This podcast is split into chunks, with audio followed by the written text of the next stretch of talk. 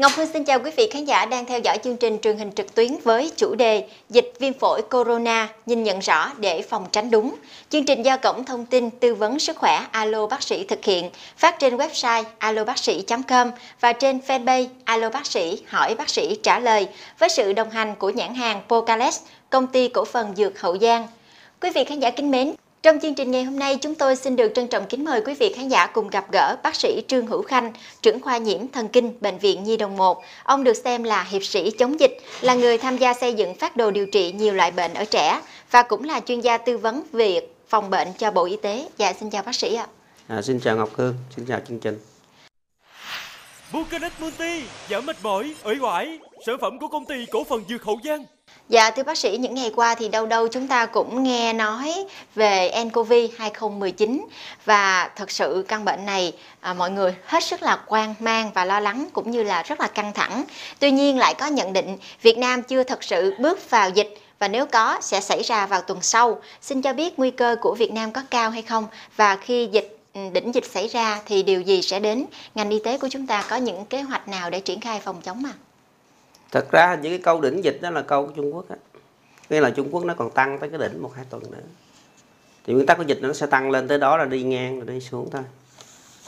Còn Việt Nam thì ờ, mình nhìn mình thấy tốc độ tăng của nó cũng không không không có phải là đáng kể. Cái thứ hai là những cái người mà nó, người mà họ bị bệnh như vậy đó, thì nó cũng giải thích được hết. Có nghĩa là mình đã biết họ sẽ bị. Cái đối tượng đó mình đã biết họ sẽ bị và mình cũng dự đoán được thì thành ra nếu mà mình làm tốt á, thì nó cũng sẽ trựng lại mức độ này. Tuy nhiên cái làm tốt này đó thì nó đòi hỏi rất là nhiều người chứ không phải là ngành y tế hay là hay là chính phủ luôn phải nhiều người lắm. Trong đó cái trách nhiệm của những người mà đi từ cái vùng dịch về điều đó rất là cao. Rồi người chung quanh của mình nếu mình phát hiện thì phải báo lại. Chứ còn à, hiện nay thì thật sự mà nói ở môi trường của của của Việt Nam á không khí của Việt Nam và đối tượng người Việt Nam thì đâu có đâu có nhiều đâu. Mình là có ờ, chín mấy triệu dân đúng không? Bây giờ thì cũng hết đường hết rồi. Cái ca mới đó thì cũng không có đi nhiều. Rồi mình thấy cũng có bao nhiêu ca đó được cách ly. Thì cái tình cái mức độ đó so với thường thường người ta tính bệnh đó, là tính trên 100 ngàn dân. Từ trên 100 ngàn dân là có bao nhiêu người bị? Trên 100 ngàn dân có bao nhiêu người cần cách ly? Nó mới là quan trọng chứ còn số ca nó không quan trọng tuy nhiên tất cả những điều đó không có cho phép mình à, nghĩ là nó không có gì. À, thì phương pháp phòng ngừa bắt buộc phải làm. Thì à, bộ y tế cũng như là những ngành y tế cũng như là những cơ quan chức năng á, thì cũng đã gồng mình làm cái chuyện đó. Hy vọng là nó sẽ sẽ đạt được cái hiệu quả tốt nhất mà mình mong muốn.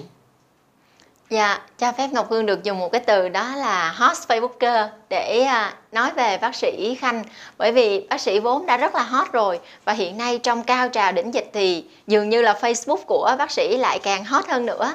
Dạ, thưa bác sĩ không biết là người dân cần phải có một cái thái độ như thế nào trước những cái thông tin về dịch bệnh hiện nay ạ? Thật ra hồi xưa tôi chơi Facebook là để nói băng qua rồi một vài hiện tượng xã hội thôi.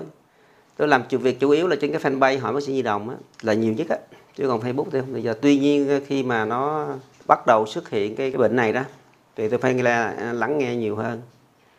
Lắng nghe coi thiên hạ nói gì rồi báo chí họ bàn như thế nào để mình đưa ra một cái định hướng đúng. Cái định hướng đúng đó để, để làm cho người ta đừng có hoang mang. Và cái định hướng đúng đó làm cho thực hiện tốt đúng không dư mà cũng không thiếu và đặc biệt là phải làm sao để để thắng được những cái tin mà họ làm cho người ta hoang mang mà không đúng, diễn giải không đúng. Điều đó rất là nguy hiểm.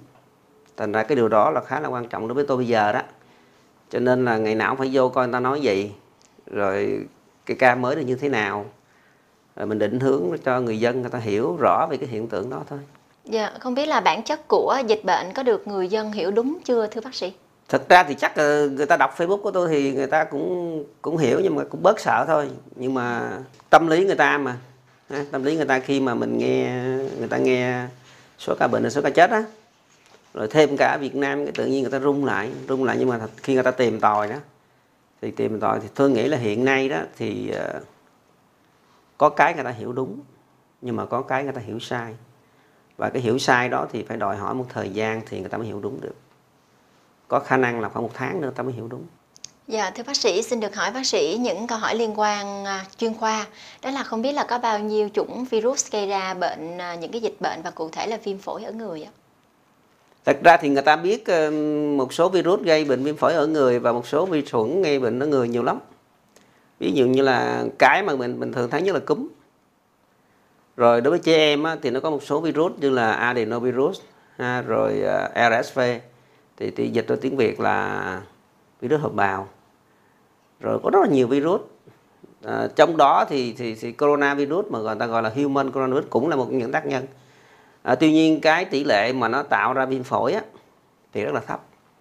Rồi những cái mà virus mà nó ngoại ngoại nhập vô đó từ người đó thí dụ như là H5N1 vi cúm mà cúm da cầm. Rồi trước đây chúng ta cũng gặp SARS rồi gặp MERS. Nhưng mà nó cũng qua rồi cái mà gần nhất mình thấy đó là một cái virus mới mà nó làm cho cả thế giới rúng động đó là năm 2009 là là cúm H1N1 mà sau này nó gọi là cúm California đó. Thì bây giờ thì mình sẽ có cái con là nCoV 2019 cũng có thể đặt tên là Vũ Hán. Thì cái từ đó cũng bình thường thôi. Đối với cái người mà làm làm nhiễm như tôi thì tôi thấy ờ, có những cái loại bệnh thì đến hẹn này lên. Ví dụ tay chân miệng thì tới mùa nó tới thủy đậu thì tới mùa nó tới còn những cái loại như sạc hay là mợt hay là hay là H1N1 hay là chín hay là nCoV này thì nó sẽ tới bất cứ lúc nào mình cũng không biết được Dạ, nhưng mà hiện nay Ngọc Hương thấy là người ta dùng một cái từ đó là độ lực của virus. Vậy thì không biết là chúng ta phải hiểu như thế nào về từ này ạ? À? Thật sự nó chỉ có cái từ, từ độc lực thôi. Độc lực thôi. Thật sự ra xét cho cùng á thì cái dòng à, corona nó không có độc lực mạnh. Không có độc lực mạnh. Cái độc lực mạnh nhất về virus hiện nay đó là cúm da cầm. Nhưng mà điều may mắn là nó không lây từ người sang người. Nó chỉ làm cho người chết đi thôi cho nên mình có đừng đừng có để cho da cầm nó lây vô người mình thì muốn chơi với ai cũng được đó. còn những cái virus khác thì nó cũng không có độc lực nhiều đâu cái tính mà cái tính lây lan của nó không phải là là là, là độc lực cái tính lây lan của nó là nó phụ thuộc vào tính mới nếu là một cái tác nhân mới mà người ta chưa có miễn dịch á có nghĩa là một ngàn người thì đương nhiên là một ngàn người không có một tí kháng thể nào với những cái con new corona này. Chỉ có những người vừa hết bệnh á người ta mới có. Còn có một số người khác thì người ta sẽ tự tự tự đẩy ra hoặc là người ta tự kiềm chế nó lại. À, người ta ít triệu chứng thì đó là nhờ cái miễn dịch có sẵn. Ví dụ như mình đã từng tiếp xúc với một vài cái con corona ở người đó thì nó có chéo một chút. Sau này người ta còn nghiên cứu người ta thấy là nếu mà những cái bé đó mà nó được chích ngừa sởi á thì chính cái cái, cái cái cái kháng thể và kháng sởi nó lại chéo được với cái con corona. Đó thì tất cả những cái đó là thì nó phụ thuộc vào vào cơ thể con người à, lứa tuổi cơ địa. Chứ còn theo tôi thì con này nó không có độc lực gì mạnh hết á. Rõ ràng là cái tỷ lệ tử vong nó cũng là thấp và số ca viêm phổi thì nó cũng không nhiều. Nhưng mà cái chính là cái độ mà người trên trên trái đất này ít có miễn dịch với nó thành ra họ bị bệnh nhiều. Ở Trung Quốc ví dụ là một Trung Quốc. Dạ, với những thông tin bác sĩ chia sẻ thì à, có thể giúp cho quý vị khán giả hiểu rõ hơn. Dạ, thưa bác sĩ không biết là với à, nCoV 2019 thì sẽ làm gì trong cơ thể của chúng ta? Bác sĩ có thể diễn tiến là cái quá trình bệnh xảy ra như thế nào? Thật ra thì nó cũng giống như một cái con virus thông thường thôi. Con virus mà nó muốn vô người mình á, thì nó phải nhân lên nó mới nó mới gây bệnh được. Riêng cái con mà H1 ờ, cái con mà H5N1 2009 đó thì nó vô thẳng vô trực trong phổi mình nó, nó, nó chưa kịp rồi nó không cần thiết phải lây lan nhiều, nó không tiết sinh sôi nhiều đâu mà nó phá nát hết cái hệ thống đó. Còn thông thường khi mà một cái con virus mà nó tấn công vô phổi vô vô cơ thể mình á thì nó có thể qua đường ăn qua đường hô hấp qua đường da. Và khi như vậy thì nó sẽ bám vào tất cả những nó xâm nhập vô cái tế bào ở vùng đường hô hấp. Còn nếu tiêu hóa đường tiêu hóa thì nó sẽ mượn cái tế bào của mình á nó nhân lên nhân lên nhân lên rồi tới một lúc đó làm cho mình bệnh nó đủ lên làm cho mình bệnh. Thế thôi con corona nó cũng vậy thôi nó vô rồi nó ở cái vùng hồng họng nó nhân lên nhân lên dần dần nó đi xuống dưới xuống dưới làm viêm phổi nó chạy lên trên nó làm viêm mũi họng rồi nó ho sổ mũi. Rồi vài bữa thì cơ thể của mình sẽ sản xuất ra những kháng thể hoặc tự nó đi tự nó đi. Thì nó không đi thôi. Nhưng mà nếu mình mình một cơ địa mà, mà, mà, mà yếu á ví dụ như người lớn tuổi hoặc là người có bệnh nền tim phổi mãn tính hay là tiểu đường á thì lúc đó cái sức đề kháng mình nó không có huy động để nó bắt con virus nó lại được. Thì càng ngày nó càng nhiều cho làm cho mình viêm phổi thôi. Thì cái cái đó là một cái hình thức rất là đơn giản của tất cả những con virus của đường hô hấp. Thật ra con New Corona 2019 này nó cũng không phải là nó đi theo một con đường nào khác đâu chỉ đúng con đường đó thôi. Dạ, vậy thì thưa bác sĩ, cho đến thời điểm hiện nay thì thời gian điều trị với những bệnh nhân nhiễm virus corona là bao lâu ạ? thông thường á, thì con con virus này nó sẽ kéo dài trong người mình thông thường á thì 3 năm 7 ngày 10 ngày hoặc là hai tuần nó sẽ tự lui đi. Nhưng nếu mà nếu mà người ta bị bị viêm phổi thêm á thì nó sẽ bị tấn công bởi những cái con vi khuẩn khác đặc biệt là nằm trong bệnh viện là vi khuẩn bệnh viện. Thì nó sẽ làm cho cái tình trạng nhiễm trùng nó nặng thêm. Thành ra lúc đó có thể kéo dài thời gian điều trị ra. Dạ, thưa bác sĩ, trang Ngọc Phương hỏi bác sĩ là khi mà tiếp xúc những cái bệnh nhân á, thì à, không biết là cái thời gian lâu nhất và sớm nhất của một người nhiễm corona thì bác sĩ thấy là bao nhiêu lâu ạ? Cho tới hiện nay thì ờ, người ta cũng cũng ờ, cũng đã phỏng đoán rồi. Và đa số là cái con virus đường hấp nó là như vậy, chứ không phải là riêng corona đâu. Có nghĩa là tối đa 14 ngày. Tối đa 14 ngày có nghĩa là gì? Có nghĩa là nếu con virus nó tấn công vô người mình, mà nó có trong người mình, mà nó muốn gây ra bệnh, thì trong vòng 14 ngày nó sẽ đủ sức sinh sôi nảy nở để nó ra bệnh. Còn nếu nó không đủ nhiều và nó không có thì 14 ngày sau mình sẽ không. Thành ra người ta lấy cái mốc 14 ngày là như vậy. Là đương nhiên nó phải tới 14 ngày. Nó phải hình thành đúng một cái quy trình để nó phát tán virus ra. Có con thì sớm hơn có con thì trễ hơn nhưng mà cuối cùng là 14 ngày. Nhưng mà thường thường virus á đường hấp thì trung bình của nó khoảng 3 năm ngày là nó sẽ sẽ biểu hiện bệnh. Dạ, thưa bác sĩ, Ngọc Phương nhớ là cái thời điểm trước đây á, khi mà mạng xã hội cũng như là những cái chiếc điện thoại thông minh chưa phát triển á, thì cái công tác mà phòng chống bệnh á, à, những cái dịch bệnh á, thì mọi người nói là khó khăn hơn. Thì bác sĩ có thể so sánh thời trước và thời điểm hiện tại có sự chênh lệch như thế nào ạ? thật ra thì uh, thời này dễ hơn á thời này dễ hơn là bởi vì uh, mình chỉ việc làm thôi làm đi tới nhà người ta rồi cách ly rồi chữa bệnh rồi điều tra thôi. Nhưng bây giờ thì ờ, cái công cụ mà, mà công nghệ thông tin đó, thì nó giúp mình được nhiều thứ nhưng mà nó làm làm nó làm mình mệt hơn. Là tại vì mình không thể kiểm soát được cái, cái, cái thông tin đó. Mình phải đi theo để mình giải quyết cái thông tin đó. Tại vì nếu mà người mình không giải thích cho người ta thì người ta hoảng loạn. Người ta hoảng loạn người ta sẽ làm khác đi. Người ta sẽ làm ngược với mình muốn. Thì đương nhiên bệnh nó không có chặn được. Chứ còn trong điều trị thì nó cũng vậy thôi. Nhưng mà trong phòng chống á, thì nó rất là cực khi mà có cái điện thoại thì nó lợi đó. Ví dụ mình có thể gửi mail cho nhau để mình thông báo về cái ca này ca kia à, không phải chạy xuống, chạy qua nữa. Nhưng mà ngược lại, cái mạng xã hội thì nó nó làm cho mình không không không có, ví dụ như là một cái người về đó, hồi xưa người ta tới nói người ta nghe liền à. Còn bây giờ người ta nghe đồn vô trong đó sẽ bị nhốt lại rồi nhiều khi rồi ờ, cái này cái kia thì người ta lại trốn đi, người ta giấu bệnh. Đó. Mà ngược lại nó cũng có cái lợi thành ra cái gì nó cũng phải có hai mặt của nó. Dạ, đồng ý là cái gì cũng có hai mặt nhưng mà Ngọc Phương lưu ý một cái điểm là hiện nay với sự phát triển quá mạnh mẽ của mạng xã hội thì chúng ta tiếp nhận với quá nhiều những thông tin. Và cái điều mà nhiều người lo lắng là chúng ta không biết là thông tin nào là đúng, thông tin nào là chưa đúng.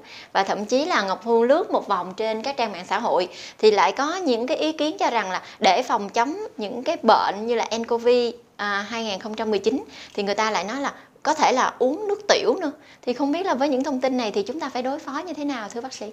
Thật ra thì ờ, ở đâu cũng vậy thôi. Ngay cả ờ, trong tất cả ngành nghề thôi. Thì ờ, tin nó khác với thông tin. Mà thông tin là phải phân tích mới sử dụng được. Chứ không phải mình nghe cái gì mình làm cái đó. Tin tức thì nó nói bâng quơ, còn thông tin nó phải có đủ số liệu. Và khi mình nghe thông tin viết phân tích đó. Ví dụ như người ta nói là bây giờ có thể dùng một cái phương pháp gì đó đặc biệt thì tôi nghĩ không thể có được. Tại vì con này là con mới con virus mới. Mình biết cái con cũ và cái con cũ người ta nghiên cứu rồi người ta đâu có phương pháp gì mới đâu. Chỉ có thuốc mới thôi. Thì có thể nhưng mà muốn thuốc mới phải ứng dụng lâu lắm.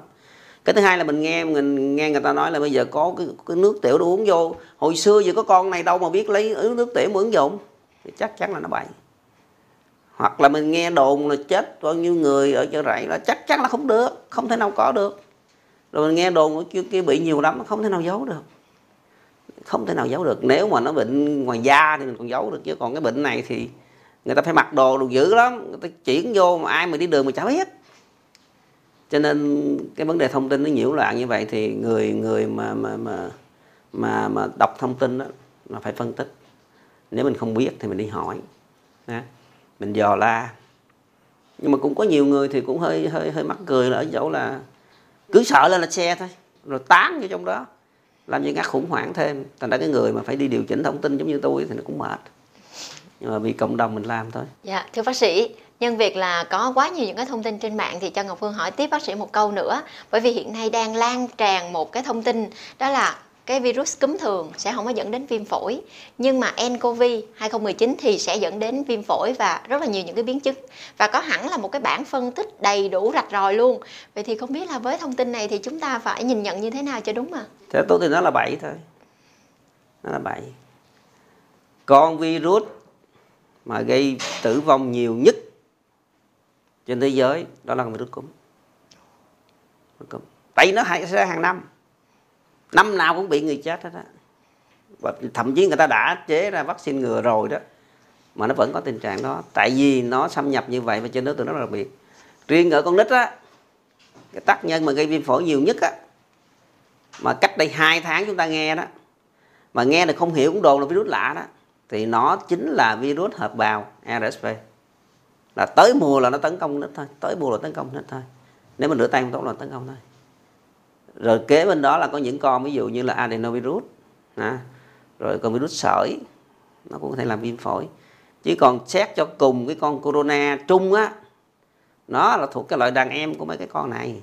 Nó gần như là gây cảm lạnh thôi. Thì tỷ lệ nó gây viêm phổi cũng rất là thấp. Nếu đúng nó mà cái con cổ điển á con mới thì thì nó bây giờ mình thử tưởng tượng đi là trung bình á là thí dụ nó là khoảng à, 10% bị viêm phổi đi. Ví dụ nha thì mình thấy đi mấy chục ngàn người là bao nhiêu đúng không? Đó, hoặc là năm phần trăm bị viêm phổi thì mấy chục ngàn người là ra bao nhiêu? Mình đếm ra nhiều lắm. Đó tại vì nó bị nhiều thì phải phải, phải viêm phổi nhiều. Rồi khi nó bị nhiều như vậy chắc chắn nó sẽ tấn công nhiều vô cái cái nhóm mà người có có bệnh nền. Thì cuối cùng người đó lại viêm phổi tiếp. Dạ, thưa bác sĩ, theo những số liệu á, thì Ngọc Phương được biết là sau khi dịch SARS kết thúc vào năm 2003 thì SARS vẫn có thể tồn tại ở động vật nhưng mà nó không lan rộng ở người. Còn năm 2009 á, thì chủng virus cúm H1N1 mới cũng gây ra đại dịch nhưng mà một thời gian sau đó thì nó gần như là đã trở thành cúm mùa. Tại sao lại có diễn biến như vậy thưa bác sĩ?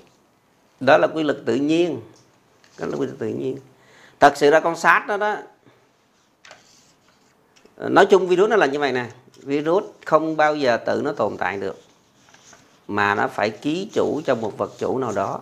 Ví dụ như là nó có hai vi- corona của mình nó có hai dòng một dòng chỉ ký chủ ở người thôi một dòng khác chỉ ký chủ súc vật thôi. Đó. Ngay cả con sát cũng vậy nó hồi xưa giờ nó chỉ ký chủ ở con con trồn thôi. Rồi con mật nó chỉ ký chủ ở con lạc đà hoặc là con dơi thôi. Nhưng mà do quá trình giao thoa của mình với lại súc vật á mình tiếp xúc nhiều quá thì một, một lúc nào nó nhảy vô mình. Và khi nó nhảy vô mình á thì có thể nó làm cho một người nào đó chết. Không lây được cho ai hết. Ví dụ mình là bị lây, lây quá nhiều chết luôn.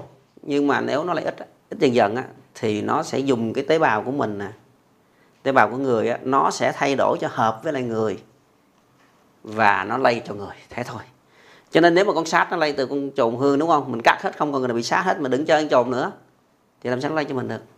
Con mực lúc đó nó lây từ con lạc đà qua trung gian con dơi. Nhưng mà bây giờ nó vẫn còn con mượt, con mượt trung đông là nó vẫn còn á viêm phổi do sars trung đông nó vẫn còn á.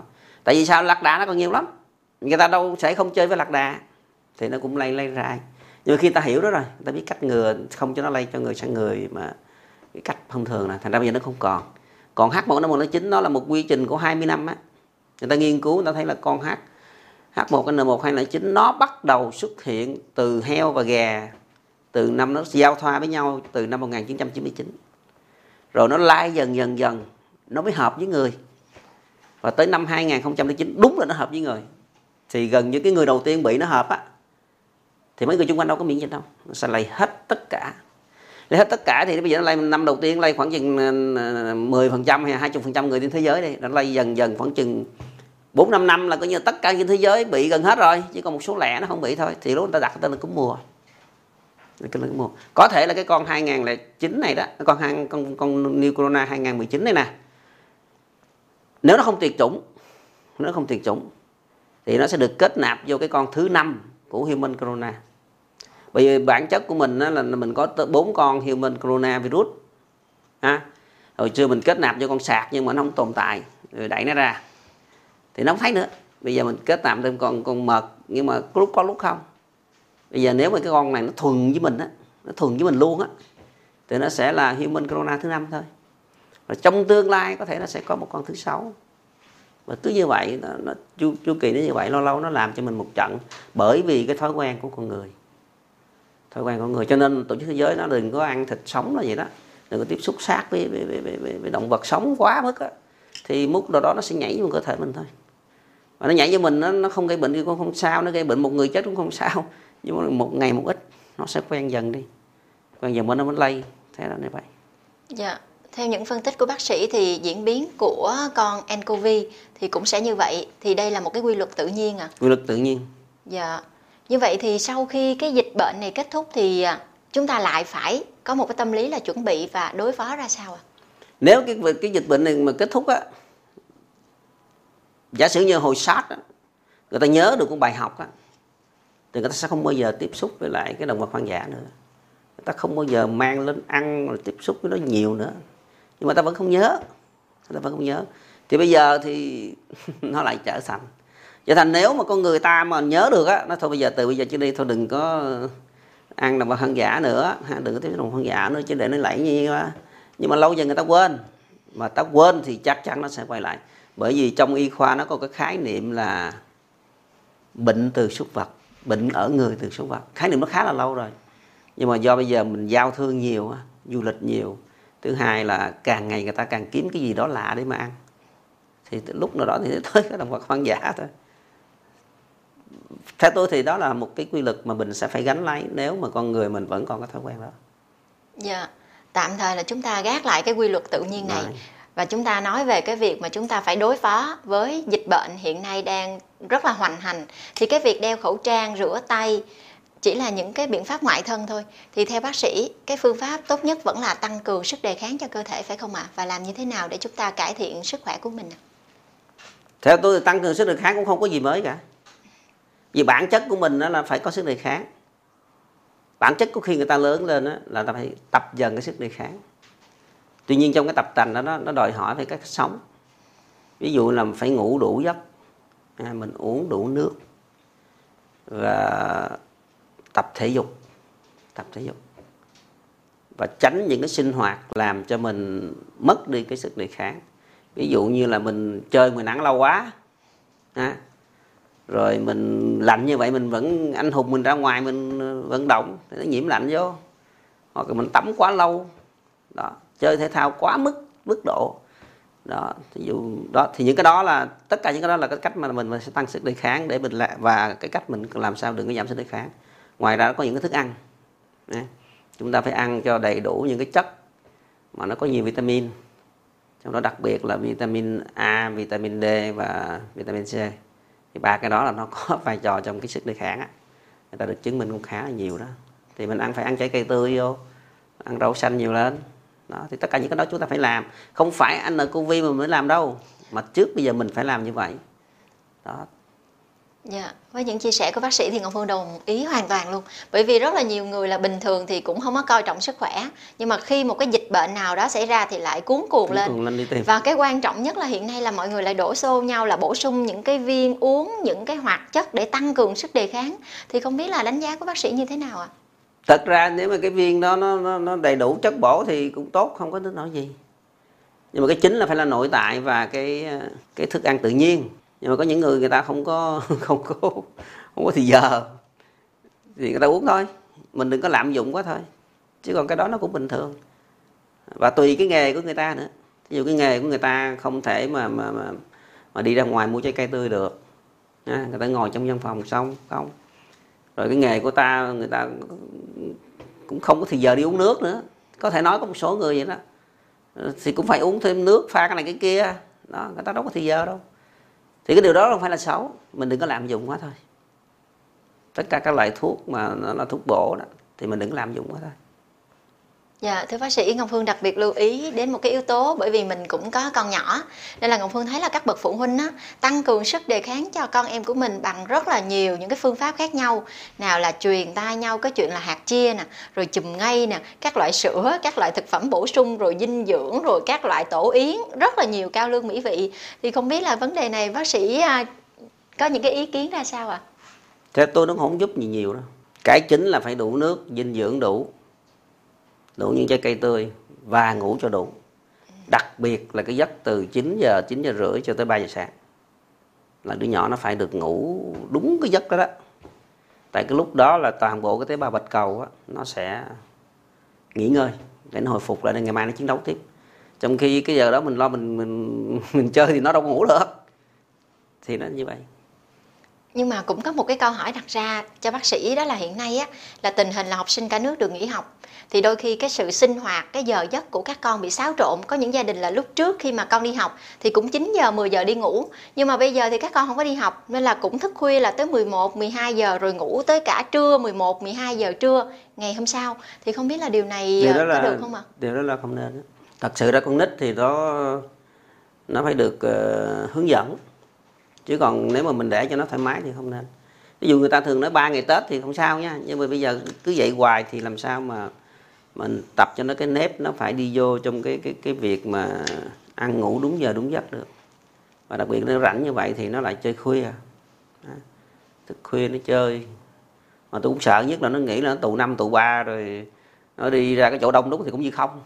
Tại mình nghĩ là để đừng cho đừng cho nó giao lưu mà nó lại đi chơi nó rủ nhau đi chơi thì không mệt nữa Dạ, thưa bác sĩ, hiện nay là cái cái thông tin mà đeo khẩu trang á, nhiều người nói là phải đeo khẩu trang y tế, còn có nhiều người nói là chỉ cần khẩu trang là được rồi, khẩu trang sạch sẽ, khẩu trang vải cũng được.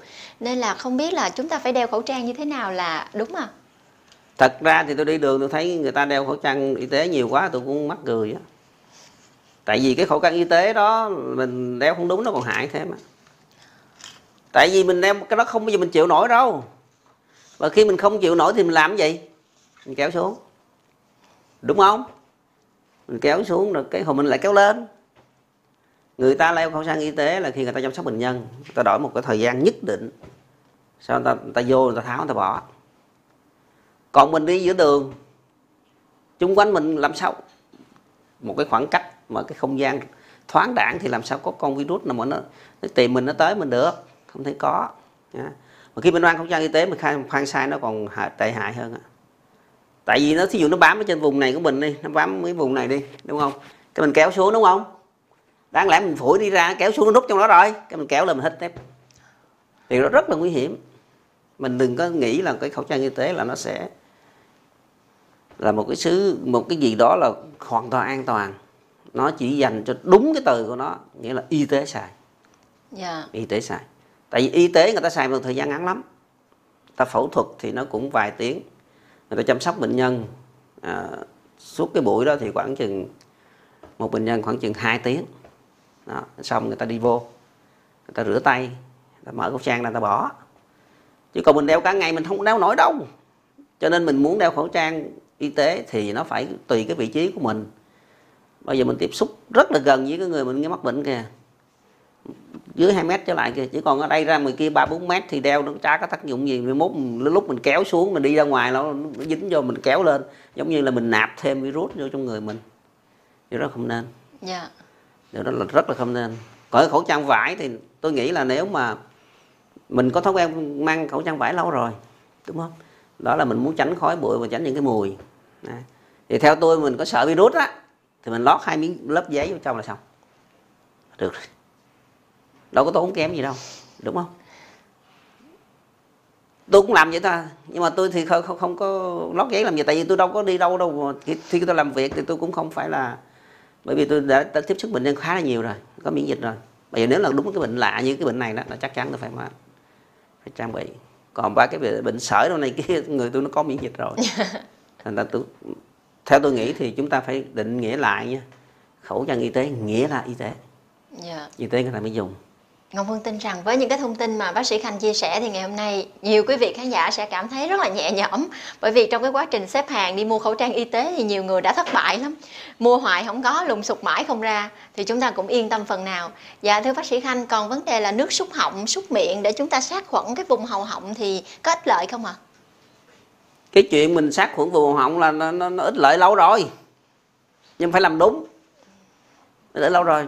Súc miệng bằng nước muối là lâu rồi rồi một vài cái dung dịch là cũng lâu rồi. Rồi thậm chí là người ta có những cái viên kẹo ngậm á, là cũng lâu lắm rồi. Chứ không phải là mới đây đâu. Cho nên mình cứ xài cái cũ thôi. Xưa giờ biết gì mình làm cái đó thôi. Và nhớ là nó phải đúng đúng pha, phải đúng đúng liều. Chứ còn mình lạm dụng quá, cuối cùng cái người mình lạm dụng quá, người ta xuống miệng nước muối hoài, cuối cùng người ta cao huyết áp. Tại cái nước muối phải nuốt vô bụng chứ là thế nào nó cũng có một lượng nhất định nuốt vô bụng. Rồi nếu mình ngậm kẹo mà ngậm nhiều quá nó cũng khô họng luôn. Đó là mình xúc nhiều nó cũng lạm dụng ha thì tất cả những cái đó là vệ sinh vùng tai mũi họng cho nó sạch điều điều tốt Dạ thưa bác sĩ Khanh, có một điều khá là thú vị là hiện nay người ta nói là số lượng trẻ em bị nhiễm nCoV 2019 khá là ít so với đối tượng là người lớn, đặc biệt là nam giới hoặc là những người lớn tuổi. Thì không biết là bác sĩ có thể giải thích rõ hơn về điều này ạ? Tôi cũng nghiên cứu này lâu rồi. Từ cái hồi mà SARS là MERS đó, tôi cũng thấy làm lạ là đích không có bị. Thì mình tìm tòi cũng có, nhưng mà có cái có thể chia sẻ được, nhưng có cái thì cũng không chia sẻ được. Tại vì nhưng mình bây giờ tiếp nhận thông tin nó, nó, nó hơi bị loạn. Nhưng một cái điều chắc chắn và có vài nghiên cứu mà người ta thấy logic đó, đó là nhờ con đích nó chích người sởi. Con đích người nó mới chích người sởi này nè thì nó mới có mấy năm mà trong người nó còn. Nó còn cái đó. Thành ra người ta thấy là cái cái vaccine sởi á, vaccine sống á của sởi á thì nó lại làm giảm cái cái cái cái, cái tác hại của cái con virus ờ, uh, hợp bào và cái đợt dịch sars vừa rồi đó năm 2023 đó thì tôi cũng thấy là đúng là nhờ cái cái cái, cái vaccine sởi đó. Mà cái mấy đứa nhỏ nó bị bị. Và cũng một vài cái cơ chế khác nữa nhưng mà mình phải cần phải tìm tòi thêm. Đấy, có lẽ là sau cái đợt dịch này tôi sẽ chia sẻ cho người ta rõ là tại sao nó không bị.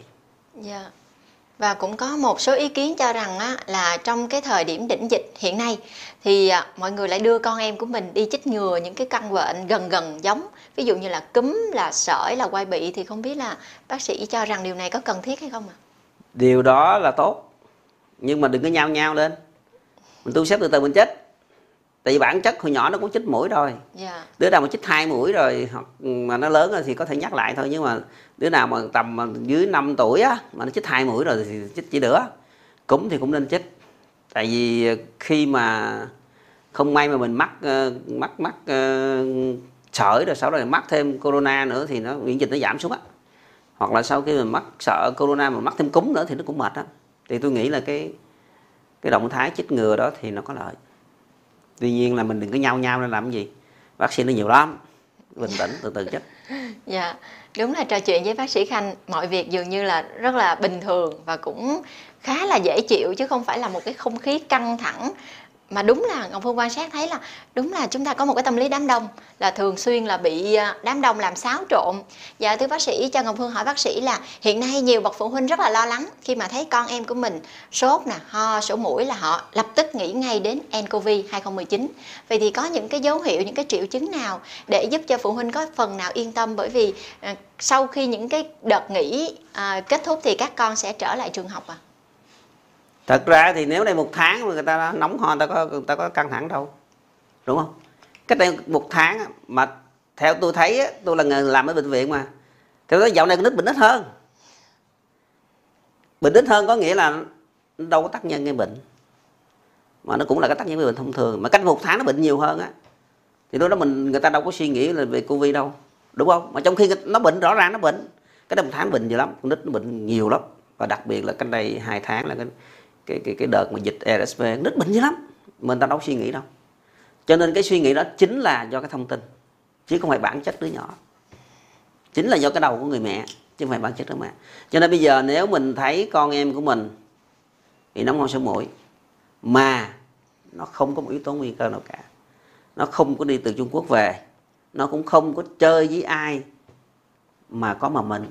Ví dụ như nó là cái người mà tiếp xúc với cái người mà vừa mới bị cách ly qua đó thì mình suy nghĩ liền. Còn cái người đó tuốt ở ngoài vĩnh phúc, mà người ta đã ở trong cái khu cách ly lâu rồi, tự nhiên mình ở sài gòn, mình suy nghĩ chi cho nó mệt. Đúng không? Thì nếu mà như vậy thì mình cứ, hồi xưa giờ mình làm sao mình làm vậy thôi. Vì cành triệu chứng thì chúng ta không bao giờ phân biệt được. Cái bản mà chia chia đó là cái bản đúng là tào lao thật.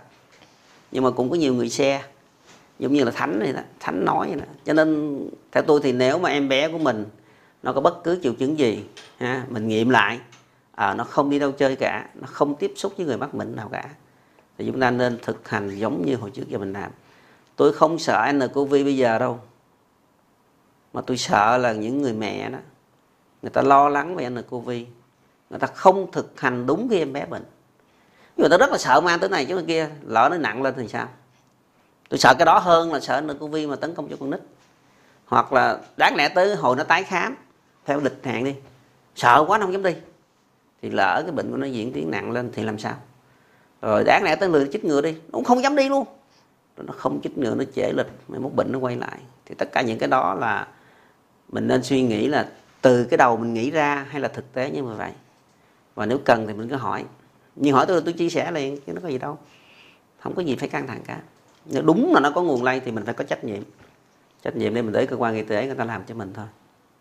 Dạ, thưa bác sĩ, mấy ngày qua thì thông tin trên mạng xã hội thì à, chúng ta biết được là có một vị bác sĩ ở Trung Quốc thì cũng qua đời vì nCoV thì điều này cũng làm cho tâm lý của những nhân viên hoạt động trong lĩnh vực y tế vô cùng hoang mang và dư luận xã hội thì rất là thương rất là cảm cho những người đang ngày đêm cùng với bệnh nhân chiến đấu bệnh tật. Thì không biết là cá nhân bác sĩ chia sẻ về điều này như thế nào? Tôi rất là buồn chứ. Khi mà mình thấy đàn em của mình nó chống dịch nó mệt á rồi nó than nó không không có thời giờ chăm con á là mình thấy nó buồn rồi hoặc là nó nói là nhiều khi em đi làm về em lấy bệnh cho con tay chân miệng á mình thấy buồn rồi nhưng mà đó là cái nghề nhưng mà trả giá một sinh mạng thì nó quá mức, quá mức. mình có thể kiệt sức mình có thể uh, quá mệt nhưng mà tính mạng thì đúng là buồn, đúng là buồn. có khả năng là em đó nó một là một trong những cái cái cái người không may đó nhưng mà điều đó không chấp nhận được. Theo tôi là tôi không chấp nhận được. Nếu nó là một cái bệnh uh, truyền nhiễm ghê gớm cấp tính rất là dữ chứ còn cái này thì đúng là buồn. Dạ thưa bác sĩ thời gian trôi qua rất là nhanh. Cuộc trò chuyện của chúng ta cũng diễn tiến là hơn 60 phút đồng hồ. Vậy thì để khép lại chủ đề trong chương trình ngày hôm nay bác sĩ có thể chia sẻ cho quý vị khán giả đang theo dõi chương trình, tinh thần và hành động của chúng ta cần phải làm trong giai đoạn này là như thế nào là hợp lý ạ? Có một câu mà chúng ta phải phải nhìn nhận với nhau đó. Thì việc gì đến nó cũng phải sẽ đến. Rồi và nó cũng sẽ đi. Không thể nào có con virus nào mà nó thấy làm cho người ta bệnh hết tất cả và nặng hết tất cả được. Không có không có chuyện đó. Thứ hai là chúng ta có nhau nhau lên thì cũng chả làm gì được cả. Cái quan trọng nhất là chúng ta nhận định đúng và làm đúng đúng cái lời khuyên đúng. Chứ đừng nhau nhau lên. Bây giờ hiện nay chúng ta làm gì? Số 1 là rửa tay. Số 1 là rửa tay. Và chúng ta cũng không cần thiết phải đi tìm một cái dung dịch gì ghê gớm đâu. Tại con virus này rất là dễ yếu. Chỉ cần rửa tay bằng xà phòng là nó hết.